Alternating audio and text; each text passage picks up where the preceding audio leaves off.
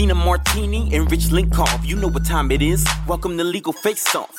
Two lawyers trading jab for jab, so hit them up with any questions you have. WGN it's a busy day per usual here. Legal Face Off on WGN Radio, WGNRadio.com. Rich Linkoff, Tina Martini. The Legal Eagles are here. And who else are we going to start with today? The president, Donald Trump. I mean, we talk about this guy. We never talk about him ever. He's the new Bill Cosby in a weird way. The first 3 years of this show, it was always Bill Cosby. Now it's always the president, Donald Trump. We'll talk about his impeachment and his legal defense team. Also, an interesting journey where a man was convicted and now he's an attorney. Plus a bill on transgender student-athletes and the legal grab bag per usual. Leading us off, though, today, Julian Zelizer, CNN political analyst, professor of history and public affairs at Princeton University, and the forthcoming book, Burning Down the House, Newt Gingrich, The Fall of a Speaker and the Rise of the New Republican Party. He is the author, Julian Zelizer. Professor, welcome to the program. Thanks for having me. Yeah, we're watching day two of the impeachment hearings right behind us here in studio live. And you've been critical of Alan Dershowitz, who, by the way, is a frequent guest on Legal Face Off. Apparently too busy this week to appear on our show, but we're very happy to have the distinguished professor. So you've been very critical of him because he said that neither of the articles of impeachment are specific crimes and therefore are not impeachable offenses. Why is the professor wrong? Well, there's two things he said that I think haven't held much water. That's number one, that somehow in the Constitution it has to be a criminal offense to be an impeachable offense. And that's not what's in there. There's a lot of discretion in terms of what abuse of power is. And I think simply from the other impeachment cases that we've had, you already see the broad range of issues that count. He's also defended a very absolutist view of presidential power, which is not always what he's talked about in the past, but it's very popular in some of the circles surrounding the president, including William Barr. And it's a really aggressive vision that presidential power is so grand, it's very hard to implicate the president for almost anything. And I think both of those arguments just are not true, and they're dangerous for the democracy. Professor, in fact, Dershowitz, in the last impeachment trial of President Clinton, said that the act does not have to be an actual crime to be an impeachable offense. So why is he changing his tune now? Well, he had some kind of explanation the other day that he's more correct now than he was back then. Look, some people argue that there's just a lot of hypocrisy when impeachment happens and people flip it around depending on who the person being targeted is.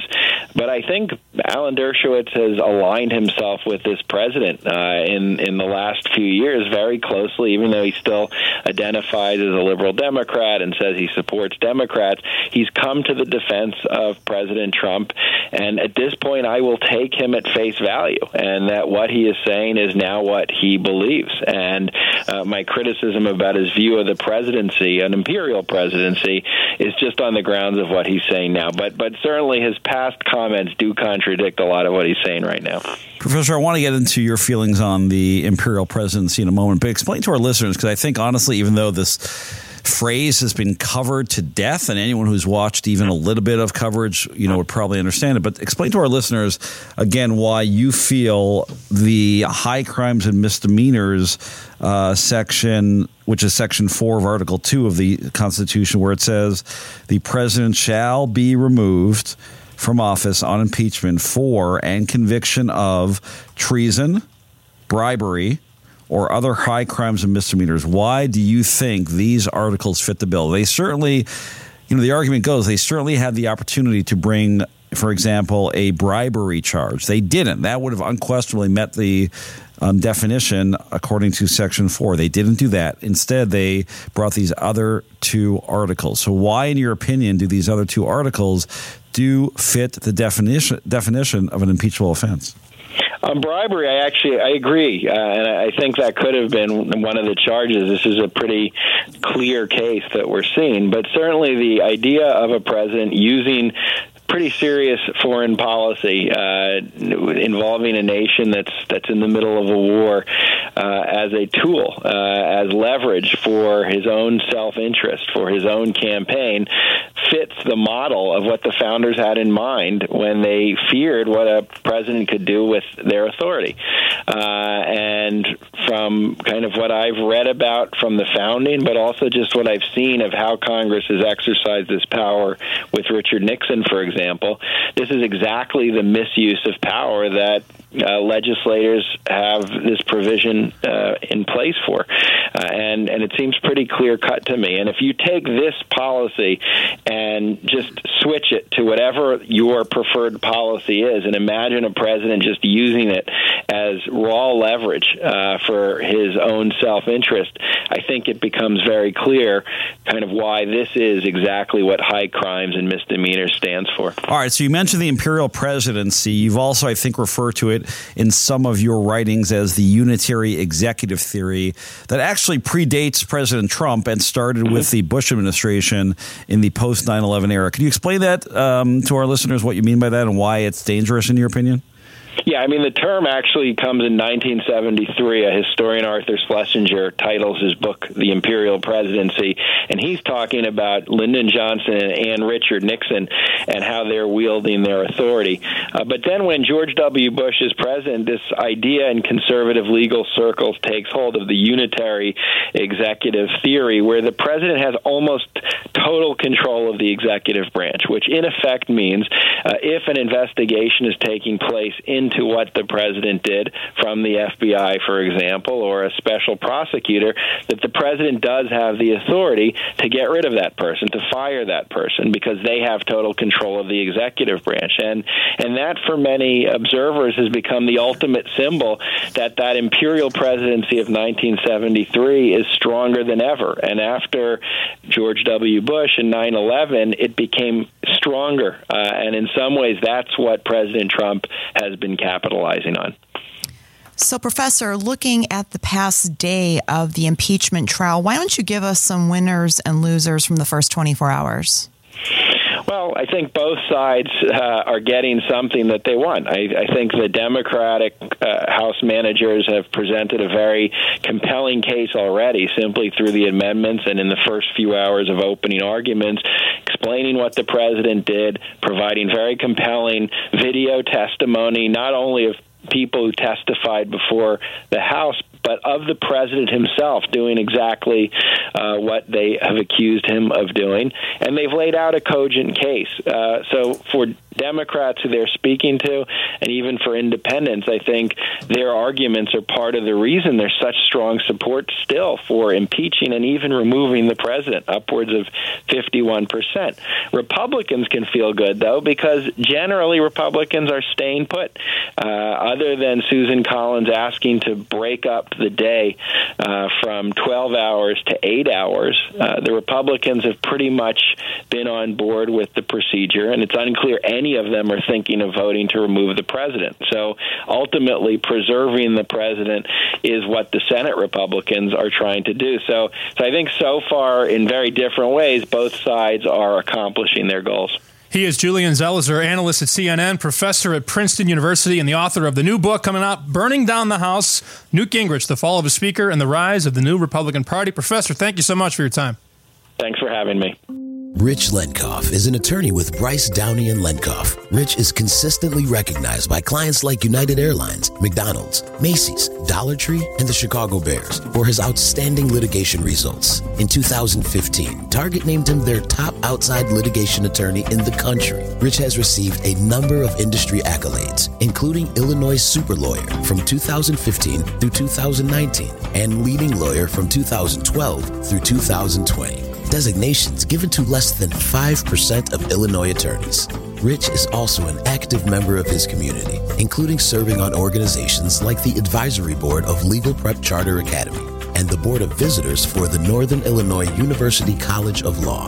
In addition to his full-time practice, Rich is a prolific producer with credits including Elvis Presley's Heartbreak Hotel, 85, The Greatest Team in Football History, starring Barack Obama, Bill Murray, and the coach, Mike Ditka, and Renegades, a live show in Las Vegas starring Terrell Owens, Jose Canseco, and Jim McMahon.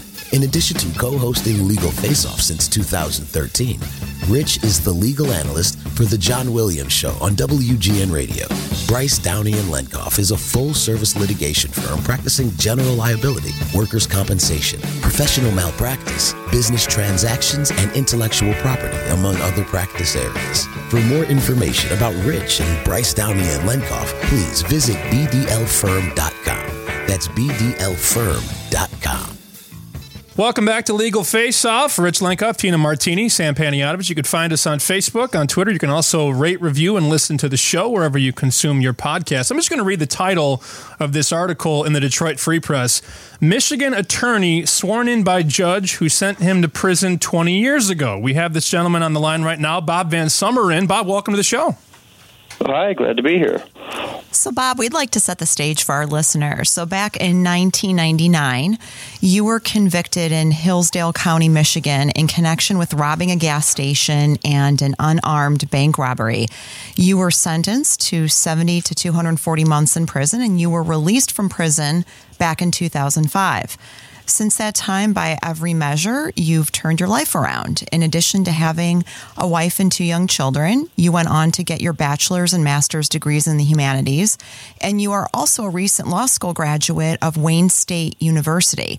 So I'm sure our listeners would love to hear why, after your difficult experience with the legal system, you decided that you wanted to become a lawyer.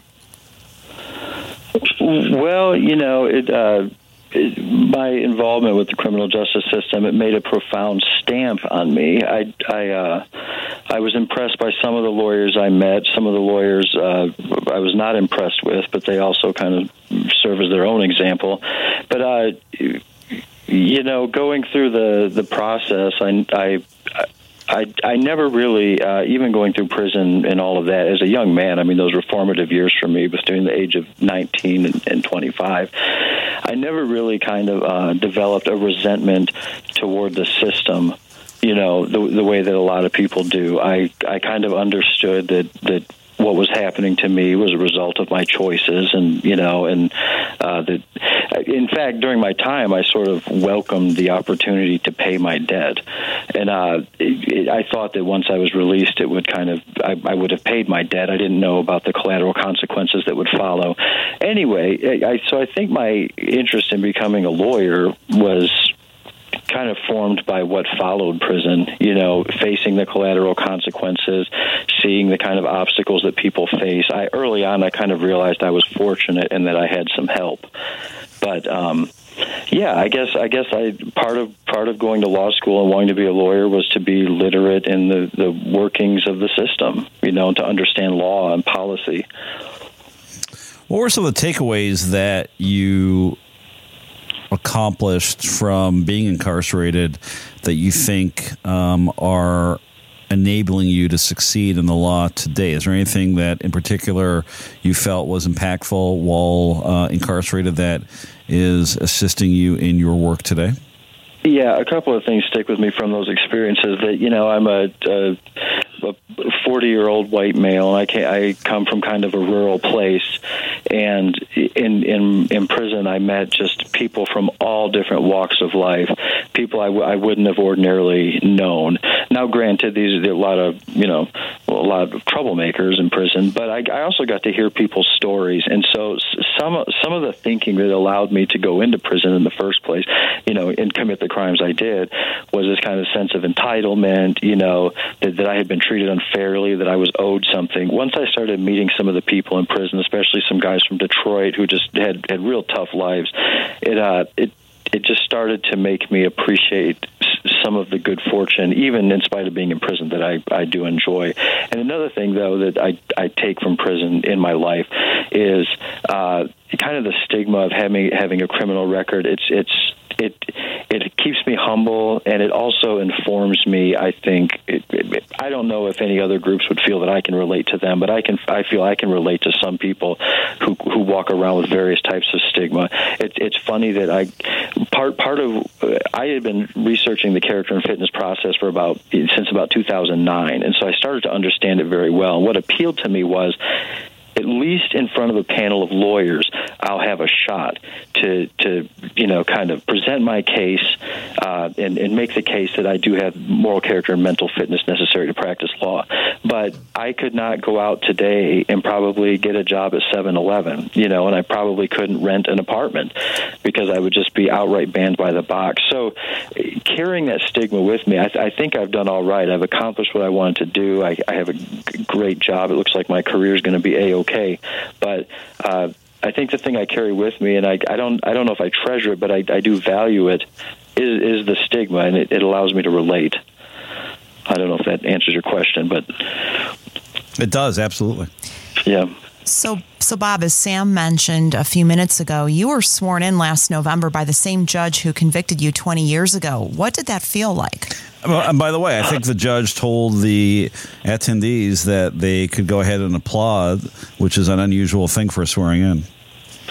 Yeah, and he didn't remember me.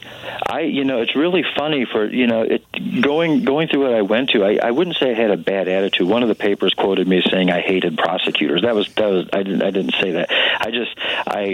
I was. Even going through law school, I was a little bit unsure of how to interact with some of these people because I felt like I carried this stamp, the convicted person. And so going back to the judge had a lot more meaning for me, I think, than him. He didn't remember me.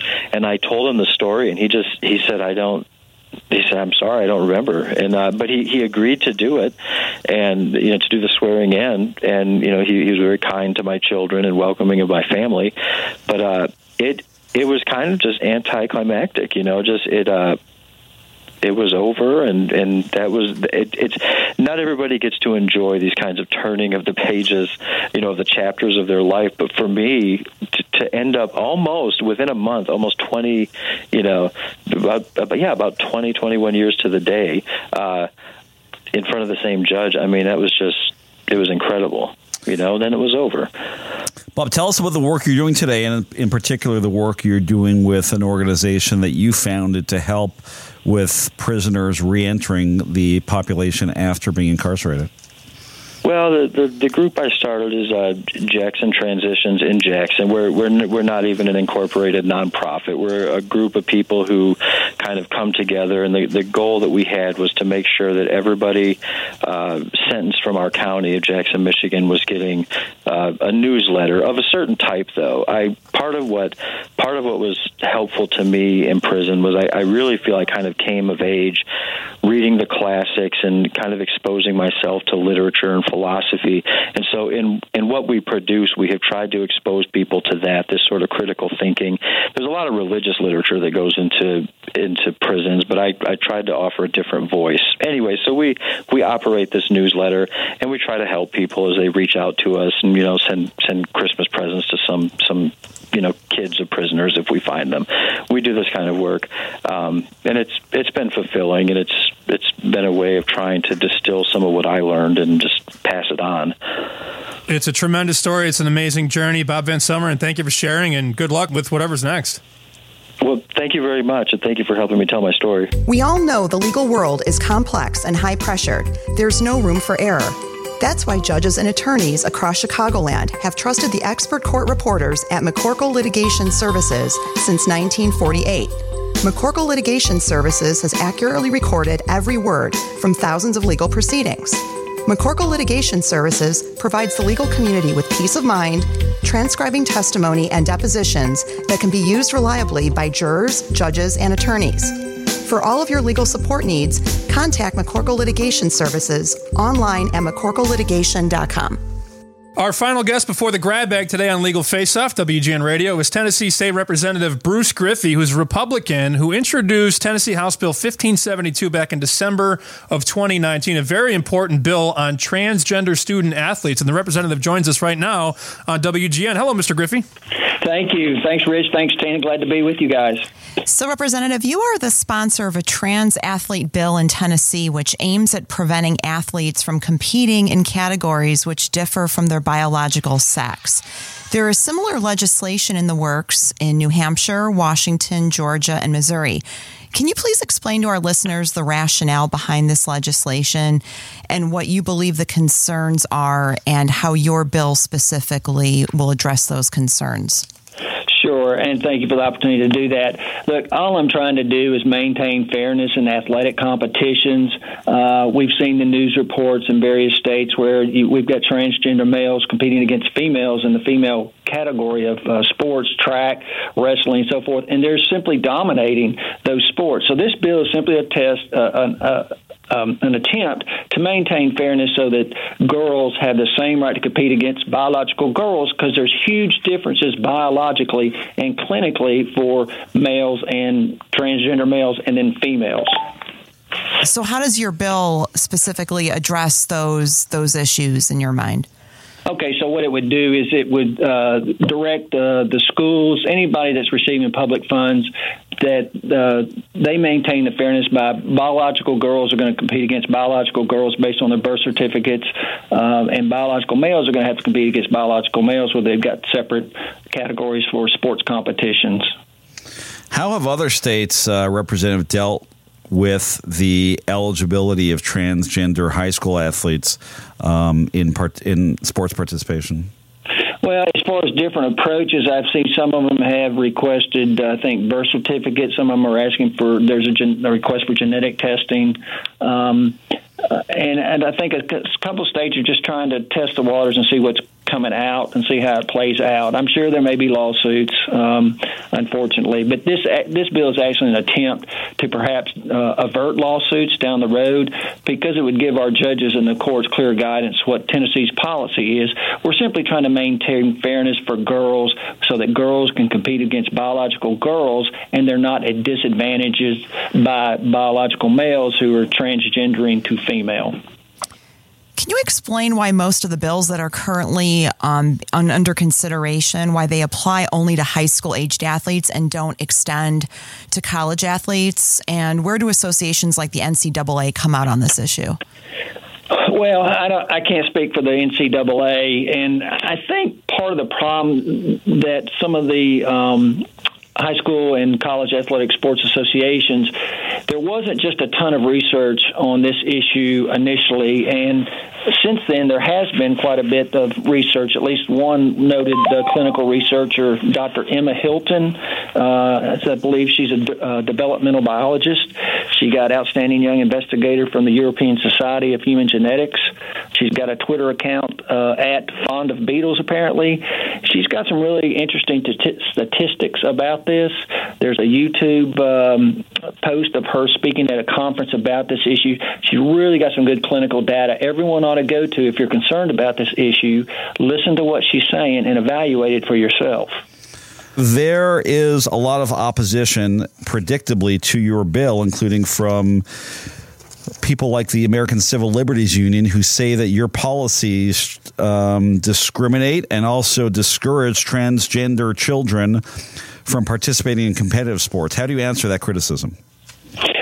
Well, I think that when we're talking about biological sex, we've had, if you want to call it discrimination, that's one word, I think separation or different treatment for these two classes of human beings, whether they're biological females or biological males. And it's been that way for a number of years because I think we've all recognized the physiological differences between the two sexes. Sex has not been interpreted legally to be gender, and I believe there's a case before the Supreme Court. They're probably going to come out with an opinion pretty soon that is going to address whether sex includes gender under, I believe it's maybe it's a housing law. I've got to get the case. I didn't have time to pull that and research before coming on the show today, but it's just there's so much clinical data and just facts of life that the size, the strength, there's so many differences between men and women that it's not fair to have women have to compete against men, particularly in athletic competition, when it comes down to strength, physical abilities, quickness. I can read through some of the statistics that Dr. Hilton has come up with through her research, and it's very interesting. So, look, if we want to change the law, how we look on sex and gender, I think it's fine for America to have that discussion. I don't think it's fine to let's change what we all understand legally particularly when there's no real set of rules about, well, what is transgender, who gets to qualify, and it's just sort of someone identifies. So it opens up sports or other activities to potential abuse by folks that maybe they're not successful as competing as a male or whatever, but feel like that their odds of competing against females may be increased. And, you know, I've got two daughters. I've got one is competitive in golf, but, you know, if she had to compete against some of the male golfers who've decided that they just now identify as transgender, I mean, they can knock the ball 350 yards on a drive. My daughter can't do that, and it's just simply not fair for females to have to compete against males. So I'm not trying to disadvantage the transgender. You know, honestly, because of the physiological differences, they should be competing against men if they were born men and have hit puberty because they've been exposed to testosterone. Representative, we've only got a minute left, so I just want to ask you a really quick question that I'm sure some of our listeners would want to ask. So what if your daughter was playing against a, you know, female that you define as a girl? What if that teammate of hers was just physically stronger and more developed and better as an athlete? Would you try to enact legislation to separate them? No, because that's sort of the facts of life and where we are, and her competitor would not have been exposed through natural processes to as much testosterone and gone through puberty. So she wouldn't have that automatic general class advantage of having gone through puberty. Males have 40% more muscle mass and 40% less body fat than females. They're 5 inches taller. They have longer arms, bigger hands, longer legs, narrower pelvises, which enables them to run at a better gait. You know, males' testosterone surges then stabilizes about 20 times greater than females. Even after males, you've undergone treatment for trans women, they don't lose bone density, they don't get shorter, and even after 3 years of treatment, they still retain significantly more muscle mass than females. So I don't see how we're going to have fair competition if you're allowing a group or class of folks to come in and compete against girls who have a greater physiological advantage than females do. That is the Republican Representative Bruce Griffey from the state of Tennessee. Appreciate your time, sir. Thank you. Thank you, guys. Appreciate it. You are listening to Christina Martini on Legal Face Off. Tina is a partner at McDermott, Will & Emery and focuses her practice on domestic and international trademark and copyright law, as well as domain name, internet, social media, advertising, and unfair competition law. Tina has received numerous professional accolades, including an AV preeminent rating by Martindale Hubbell and being selected for many years as one of America's leading intellectual property attorneys by various legal publications, including Chambers & Partners and World Trademark Review. Tina is also the recipient of the Anti-Defamation League's Women of Achievement Award and has been recognized by Crain's Chicago Business as one of Chicago's most influential minority lawyers.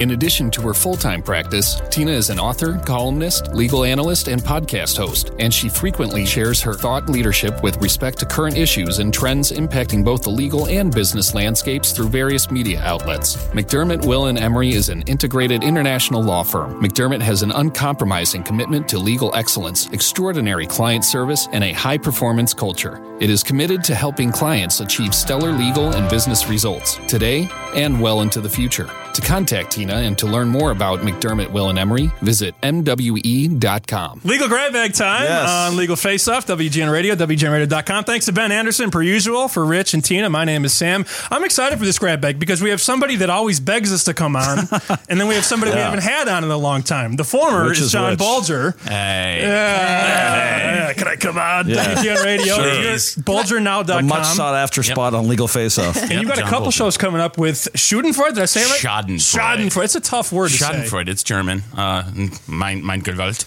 So you got a show on February 22nd, February 23rd. More info, BulgerNow.com. And Jessica Rimkus is the one who, last time you were on, I think it was 3-4 years ago? Were you on? We were trying to figure out if you were on. I might have just been in the background feeding Rich. Yeah. I don't know. I thought, just in my ear telling me what to say. I thought she was on. Running around. Yeah. Formerly Bryce Downey and Lenhoff, and now the general counsel at Sentinel Technology. Welcome back. Left us, happy moved on to greener pastures, bigger and better things. I can't even believe she still talks to me, but here she is, Jessica Rimkus. Yeah, I have to humble myself every once in a while. Happy Corporate counsel at Sentinel Technologies. So 7 topics blurb, per no usual. Blurb. I thought we're blurbing. We weren't going to blurb. No, we're not going to blurb. Inside joke. Save the blurb. Blurb ourselves. I always enjoy when we lead off our grab bag with a story from TMZ, because why wouldn't we? Meghan Markle threatens a lawsuit against her father. It hits everything we love. It hits the Royals. It hits Canada. So...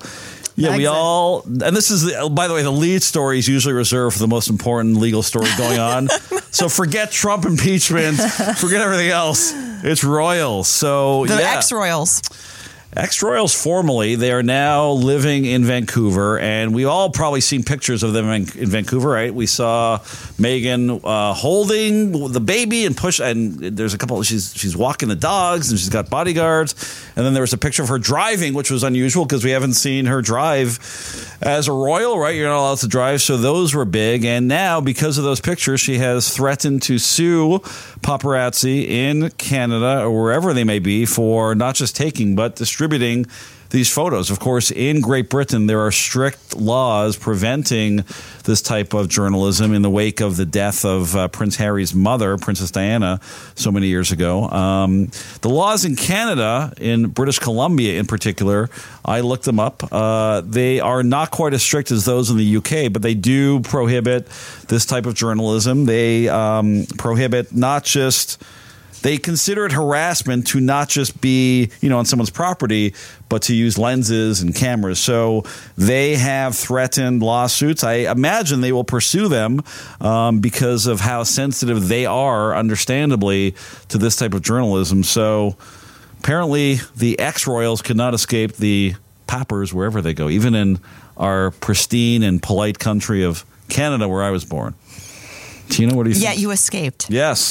Because of the nonstop paparazzi attention as a young man, future podcast host that I had to face.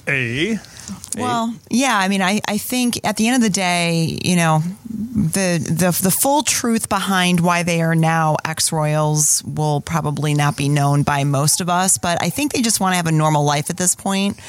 And I agree with you, Rich, that I think they are going to continue to do what they need to do legally to push back on the paparazzi so that they don't feel like every move they make is under scrutiny and being commercialized. Yet we consume this stuff, right, Jessica? I mean, people can't get enough of the royals and of this story in particular.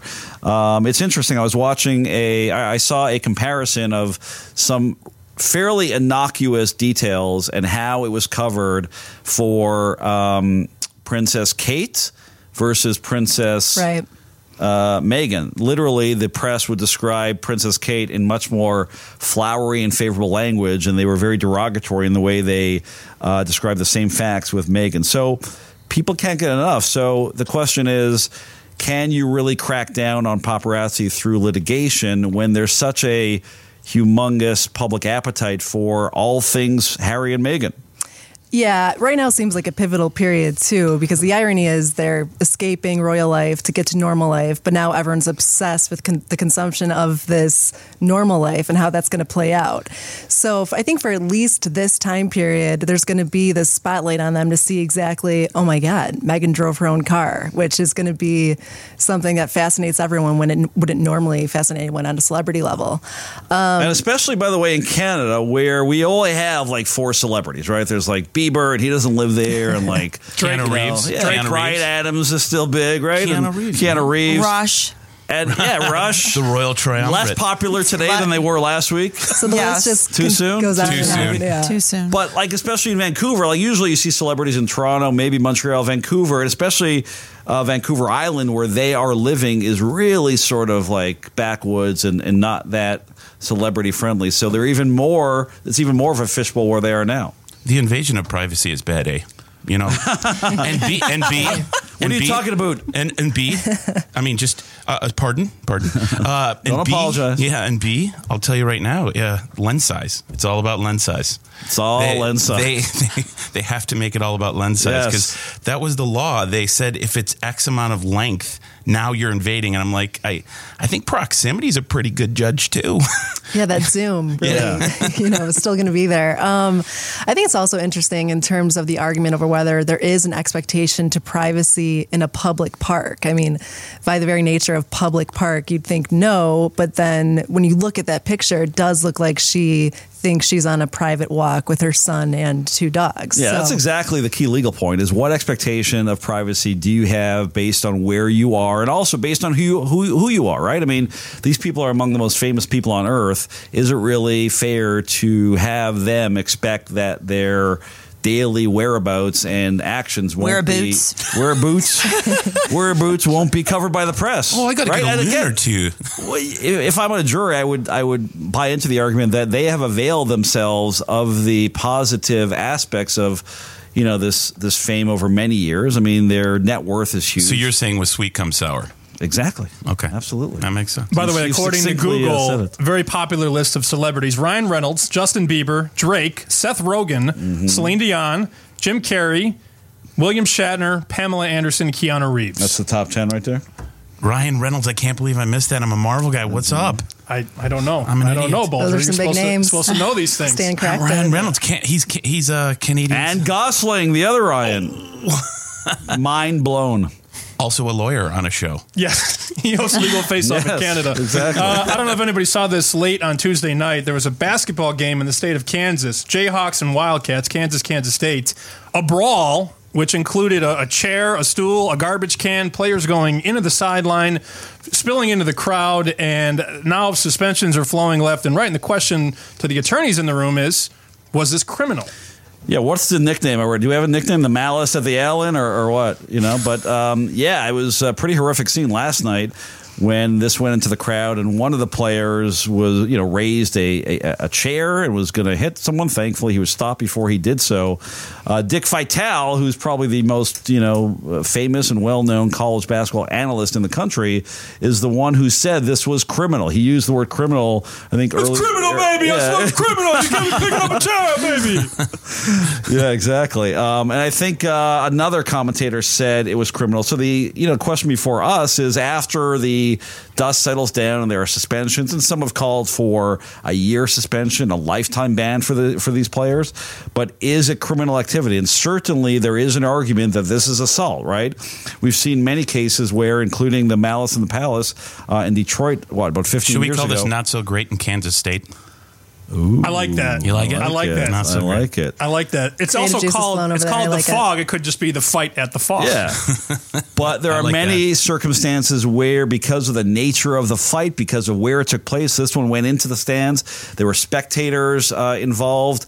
That does translate into criminal activity by which, you know, a prosecutor could pursue criminal activity, whether they will depends on a lot of the, you know, facts of the case and politics, right? I mean, Kansas basketball is like number 1 through 10 of the top 10 things about Kansas. So would you want to be the prosecutor who goes after a Jayhawk basketball player as a result of this? We've upset Canada and Kansas now, for the record.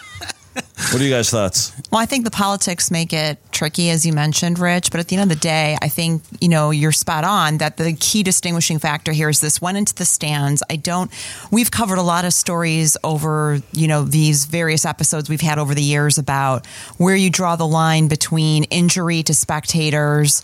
You know, should it be, you know, who pays for that sort of thing? Here, we had a brawl that extended into the stands and into spectators. And I don't think it's reasonable for any spectator to walk in thinking that they're going to be, you know, in the center of this type of mayhem. So I vote for prosecution. Yeah, John, and the Malice in the Palace, which is the most similar, I think, event.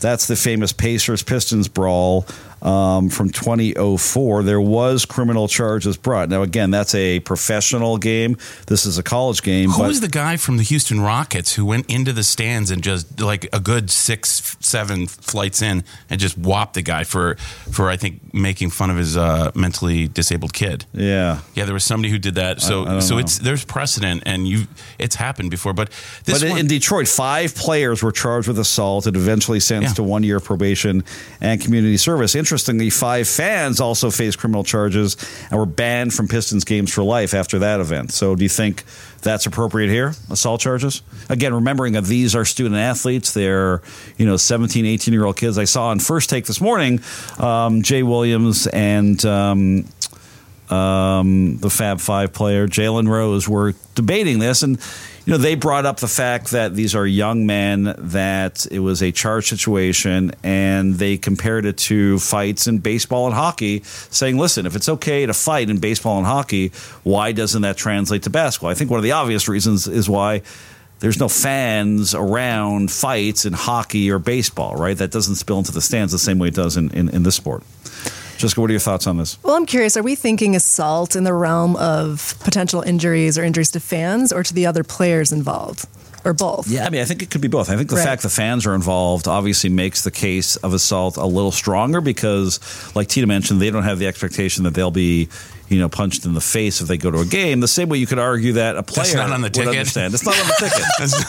It's not on the ticket. But you could argue that a player assumes the risk of getting into a fight when they... Especially contact sports. Absolutely. Sure. Right. So I think that's a great point. Yeah. I think at the very least, when you're looking at basketball, fans who are sitting courtside have the expectation of, players running into them, from the court during a play. I think that the expectation is also there that we've seen fights erupt in basketball games. It's a contact sport. So I think there is an expectation, and it would be reasonable to think the risk is assumed as a fan sitting courtside that a fight could break out into your area. And aside from the criminal liability, I'm sure we will see some civil lawsuits, right? I mean, if I'm a fan, not me personally, but there will be fans who are there, maybe even who were there, who will bring lawsuits saying I was assaulted, I have PTSD, I was injured from this, melee that ensued. Up next on the grab bag, Tina, we start with you. The granddad of the toddler who fell to her death on the Royal Caribbean cruise ship has broken his silence. Yes. So we've had some developments. Our listeners will remember that a few weeks ago we talked about how the family of Chloe, who was the toddler who fell to her death last summer on the Royal Caribbean cruise, announced last month that they were suing Royal Caribbean, claiming that there should have been warning signs about open windows because they could have warned the grandfather who was holding Chloe at the time that she fell. Well, Royal Caribbean earlier this month filed a motion to dismiss, claiming that they have evidence that demonstrates that Chloe's grandfather knew full well that there was an open window there. It's actually a really sad story that keeps getting sadder by the week. There are pictures that they included with their motion, which shows still images that apparently, according to the cruise line, were taken from security video, which demonstrates that her grandfather was actually sticking his head out the window while Chloe was on the floor right before the accident happened. And so they filed a motion to dismiss, claiming that the grandfather clearly knew that the window was open, and notwithstanding that knowledge, he held her out, and that's how the accident happened. Sad stuff, Rich. Yeah, these allegations, if true, are a game changer, both civilly and criminally, right? Yes. He's also facing criminal charges. But, yeah, I mean, if this video, and again, his attorney has said he saw the video and it's not inconsistent with his client's allegation that he thought the window was closed. But let's assume that the filing is correct and the defendant, Royal Caribbean, does have a video showing this grandfather before he dropped his granddaughter, sticking his head out the window or his upper body out the window for several seconds. That's a game changer. I mean, case over, right? There's not much discussion there that Royal Caribbean is at fault. You could still argue, and they will argue, that the grandfather's degree of fault is less than the degree of fault that the cruise line has, because maybe they shouldn't have left the windows open in the first place. Maybe they should have put up warning signs. But if I'm on that jury, and as someone who defends these kind of cases all the time, for him to say that he didn't know about it, if there's video of him, and also, most importantly, the effect on his credibility, right? When he said all over the place that he wasn't aware of it and he blamed it on his colorblindness. Yeah. That video, I think, fatally affects his credibility before a jury. So it's probably, if that's true, the case should be dismissed fairly quickly, I think. What do you guys think? The defense was really funny because they said this mischaracterized the situation and didn't expound on it. So I'd be like, it's like liar, liar, where you're just like, I object. Why? It's really damning to my case. Right. You know, I don't like that fact. Just because. Yeah. Just because. Which you see all the time. Yeah, right? Yeah. I mean, so Jessica remembers the days of plaintiff lawyers telling you that your case, that your defenses were garbage when you called them out on it. They had no explanation why. Mm-hmm. So yeah, this one was rough because everyone wants and feels for this family, and in particular the grandpa who's already dealing with grieving the loss of his grandchild. And when I first read this headline, you know, that there's some, you know, potentially damning evidence that came out showing that he knew this window was open, I was kind of skeptical, thinking, all right, what, did they get footage of him near the window where he might have seen it was open? But then when you watch it or see the picture, you see him hanging out the very window in which she fell. And it's hard to not see this as a smoking gun for the defense. One thing, though, that I've learned from, and Jessica will remember this, from dealing with surveillance for this, because I represent, and Jessica, when she worked with us, represented lots of companies, lots of big corporations that have surveillance videos everywhere, everything from casinos to grocery stores to anyone you could think of. And they all, as you can imagine, have surveillance videos. So we have used this defense many times successfully, where we have video depicting a plaintiff who otherwise alleges that my client was at fault, and we show the video and say, hey, you're at fault. The key thing to remember that's harmful to that defense, that a plaintiff's lawyer told me years ago, who's far more experienced than me, said, at the end of the day, don't forget that the jury is going to look at a video of the plaintiff injuring themselves. And even though you might have some good legal defenses, they're going to sympathize with someone who slipped and fell at a grocery store violently. Even though there might have been a cone nearby, that video is compelling. People are unintended consequences. Yeah. People are persuaded by video. So in this case, it's a great defense. But if you get a jury member who's sympathetic to this old man looking out the window and then dropping his grandchild, that might also change the facts.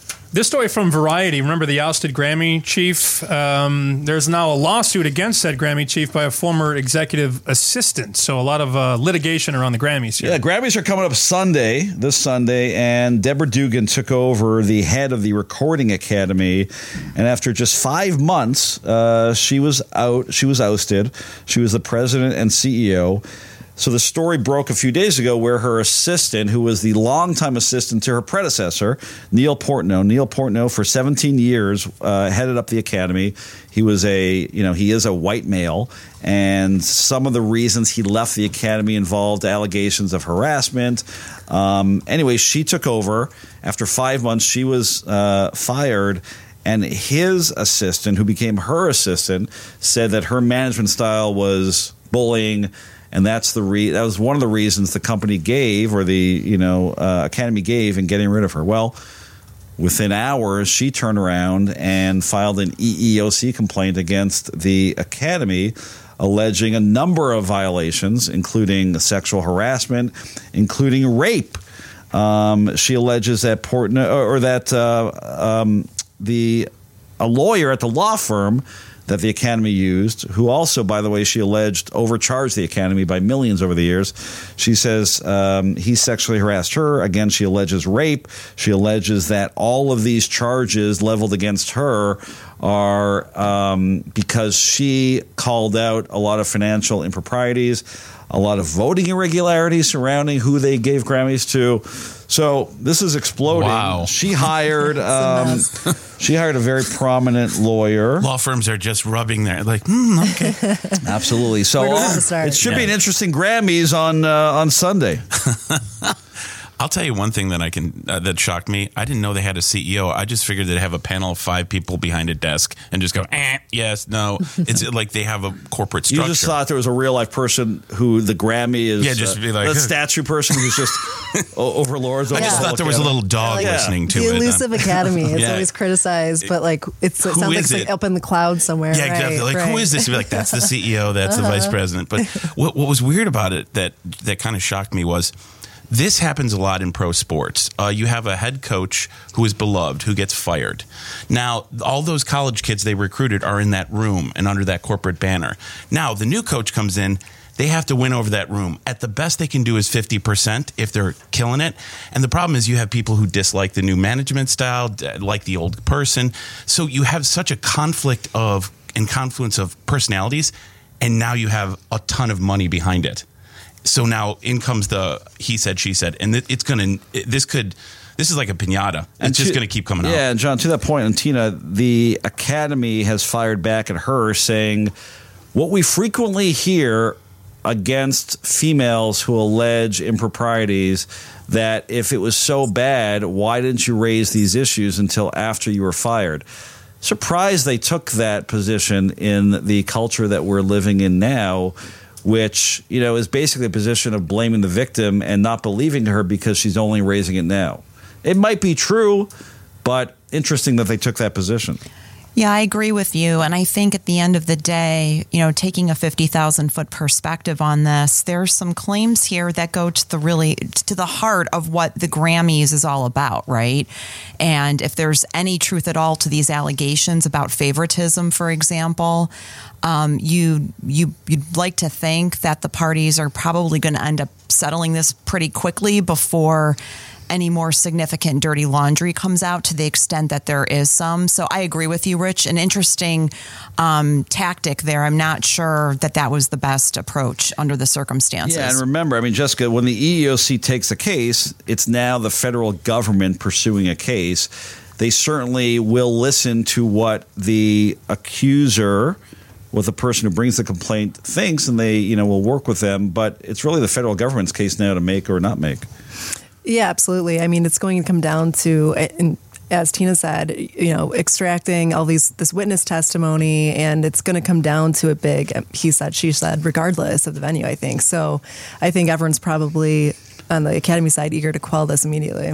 One of Rich's favorite artists, Mariah Carey, in trouble being sued. Speaking of Grammys, right? By a former nanny. What happened? Urine. There's peeing allegations involved. Unpaid wages and damages, according to the nanny. But and peeing. So there's like different lawsuits. Mariah Carey. Wait, I didn't read the peeing. What? Yeah, here's the headline. Ex-assistant says she was peed on while working for Singer. Whoa. Right? That's a game changer. Urine is a game changer generally in lawsuits. But yeah, Mariah Carey and her former assistant are suing each other in separate lawsuits. Carey is accusing a woman by the name, I can't even pronounce her name. There's a lot of letters in here. Shaknazarian of attempted extortion, I should say. And then she is suing Carey of abuse over the years and underpayment of wages. She was only paid $25 an hour to babysit Carey's children. And I don't know Mariah Carey, but I can imagine babysitting her. She has twins, right? Yes. I can imagine babysitting those kids is worth way more than $25. Like, imagine how hard those kids are to babysit, right? And that is probably not what the nanny wanted for Christmas, right? Exactly. All I wanted for Christmas. There you go. So how many nannies have to wear a beekeeper mask, you know, to go deal with their kids? That's a real question. But here's the key allegations. Yeah. Shaknazarian also accused someone named Nicole on Mariah's team of holding her down on the ground and urinating on her and or allowing her to be urinated upon in the presence of others on multiple occasions. I'd say that's bearing the lead. Probably. It should probably be right up there. That's absolutely abhorrent. Yeah. That's abhorrent. Yeah, generally urine is not the best way to go about treating your employees. So Tina? Yes. Good luck, Tina. Yeah, I was just going to say, what do I have to say on this? Gross. Disgusting. I don't know. Not in favor. I don't know. This is... pro or con urine on your driver. I mean, I have your bodyguard / driver. I have to say I draw the line when we start talking about urination. Uh-huh. But, you know, we always have to ask the question, are these allegations true? Yes. You know, I mean, we've got situations that we see countless times involving famous people having really bad things alleged against them, some of which are true and some of which are not. So correct. All true. Jessica, Mariah Carey was spotted recently with a $116,000 Birkin bag. Is that a thing? Birkin, do you know what that is? I do know what it is. Do you have a Birkin bag? Your general counsel. Right, don't forget. Right. Getting there, I'm sure. Blurbits. Yeah. Take a mortgage out for a Birkin bag. Let's just skip to the inevitable favorite Mariah Carey song that you've all been waiting for. Sam has already given us All I Want for Christmas. John, favorite Carrie Son, come on. My favorite has got to be... yes, absolutely. We're waiting for it. Yeah, Mariah. I'm good. All right, you're good? Jessica, favorite. This is your era. All right, I'll give it to Mariah Carey is your wheelhouse. Always My Baby. Oh. That's a good one. It's a classic. That's a good one. Tina Martini, favorite. So I still like Vision of Love. I mean, that was really her breakthrough song. Vision of Love. Wasn't that... that was like her first song. That was her first big hit. Oh, you're right. That wasn't Mariah Carey. It was not Whitney Houston. It was Mariah Carey. Yeah, I was thinking of Sade. I loved her movie Glitter. I thought it was Sade. No, Sade was... Is it Sade or Sade? It's Sade. Sade. She's a smooth operator. Yeah, it was smooth operator. I liked Emotions, right? That was a great song, too. I was actually going to say Heartbreaker, but you already spoke for me, so... She's got a lilty voice. It's lilty. All I Want for Christmas Is You has reached the number one spot for the first time 25 years after it was released in 2019. Wow. A 1994 song. Great songstress. The most popular. A great boss. Yeah. I got to be honest with you. That's kind of a one-trick pony that you're milking since 94. I'm sorry. Just like, but Christmas is coming, right, kids? Hey, listen. Every year. Do you have a Birkin bag? No. Exactly. Yeah. Do you pee on people? Exactly. No. Case closed. Sounds like a red herring, but you run with it. Every time you get to Thanksgiving, though, and everybody cuts their turkey or ham, once we're done with Thanksgiving, we're on to a month of that song. And every time it plays. That's right. Every she gets paid. Single year. Birkin's rolling in every Christmas. Just get a new driver that doesn't pee on people. That's right. Michael Avenatti, who... More urine stories. No, speaking of urine, he's been kept in solitary confinement for his own safety. And I put his own safety, Tina, in quotation marks. Yes. So our listeners will remember that we had probably the last interview with Michael Avenatti before he was arrested. Yeah, we did. Remember, it was like 2 days before he was arrested. Wow. So Dershowitz, Avenatti, everyone comes through Legal Face Off. Rimkus. Effley Bailey. The stars never stop. Effley Bailey. Yeah. Let's not forget him. That's right. The original Flea. So Avenatti is in jail. He's in prison. He's been accused of a lot of financial crimes, embezzlement, trying to extort Nike. He's currently set for trial in California in May, but he is now in solitary confinement, as San mentioned, at New York Federal Prison at the Metropolitan Correctional Center. In solitary confinement, where El Chapo was, bringing it full circle to a story we've covered many a time here on Legal Face Off. So. The same prison as Epstein. Yes. Another topic. It's got to be a tourist spot pretty soon, right? Avenatti, El Chapo, Epstein. Check a pulse. Check a pulse. He also has not been treated very well, apparently, right? Right, exactly. A lot of tears. Apparently there's a lot of tears. So his prison. Yeah, exactly. He didn't have enough blankets. So he's only had 3 blankets and his cell is freezing. It's cold. In the mid-40s. So who would have thought that prison would be cold? Or cruel, or really difficult to deal with. Yeah. It's 40 degrees has to be an exaggeration, right? 40s? Yeah, that's what his attorneys are claiming, which I feel like is... Seems a little uninhabitable. There was a penguin there. There was a penguin smoking a cigarette next to him. Okay. Heard it here first. Divine. The thread count on the sheets weren't quite what he's used to. Egyptian cotton. Yeah. Right. Here's the thing. I hate it when people always do this where they're so bully pulpit when they're in the public sphere. And then as soon as they get the legal doctrine turned on them, all of a sudden, it's, just mea culpa. Right. And then he gets busted, and then he's criming while he's out on bond. I mean, nonstop. Yeah. So after a while, people, so I hate to say this, there's the pity effect. There's just no appetite. Did you say criming, by the way? Yeah, I love that. I like that, too. I may have to find ways to use that. Rhyming and criming. That guy's over there criming. I could be a new podcast on WGN. So, so it looks like people are taking pity on him. He's going to get access to all the legal materials that he wants. And he's also going to have contact visits, which I can only imagine what you guys are going to do with that. The conjugal visits? Those are not the kind of visits I wouldn't want to be in the same cell that El Chapo had conjugal visits in. If I'm Michael Avenatti, I'm just saying, because, You're spreading rumors now, Rich. Same cell. What are the odds that El Chapo and Avenatti would share the same... Not at the same time. Do you think he scrawled a note ahead of time? Yeah, exactly. He's like, hey, Michael, have a good one. Ask for a third blanket. Yeah, third blanket. El Blanquito Trace. Yeah, I don't think anyone's sympathizing. The tunnel is this way.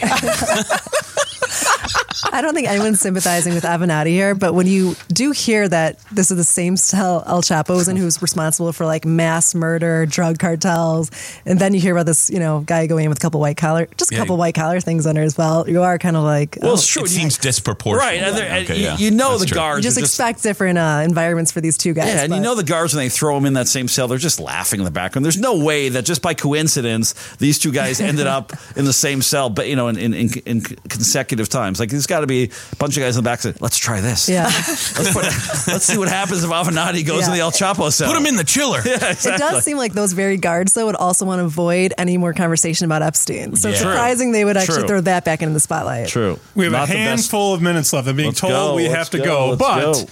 The last story, ABA Journal reporting on why partners would leave law firms. How interesting with our guest, Jessica Rimkus, in studio. Well, I think the key word there's partner, so maybe if that had occurred. She won't. That was a nice move. I like that. Is that a boxing glove on the pen? Yeah, that explains it. So everybody thinks it's about money, but apparently it isn't according to this ABA survey. Apparently, it's lack of confidence in firm management and strategy that drives most partners out of their law firms. Heading a little too close to home. I mean, there are other reasons too, feeling like there's no support or lack of support in building your practice, as well as disliking your firm's culture, and compensation, of course, is always part of it. But the lack of confidence in firm management and strategy, I think, is a very interesting one. I know nothing about that. Nor does Jessica. Well, that wraps that up. Yeah, right. Thanks for being here. Well, my law firm of giggles, titters, and yucks. We strive for only a bunch of giggles and lots of fun, but we never will like to cross-examine. We just kind of, you know, we have a good time. We do have this moonshine out called Conjugal Visits. It's going to be out next month. Yes, it's not as good. It's not as tasty. Taking us off the rails entirely. Jessica, what the conventional wisdom now is that you know the millennials and beyond don't care as much about money, and that's not, as Tina said, and as the survey says, as not as big a motivating factor for people, partners, or otherwise leaving firms. Do you think that's true? Do you think people are really looking for culture? Do you think they're looking for quality of life, other benefits? Why do attorneys leave firms now more than they did back when Tina and I were coming up?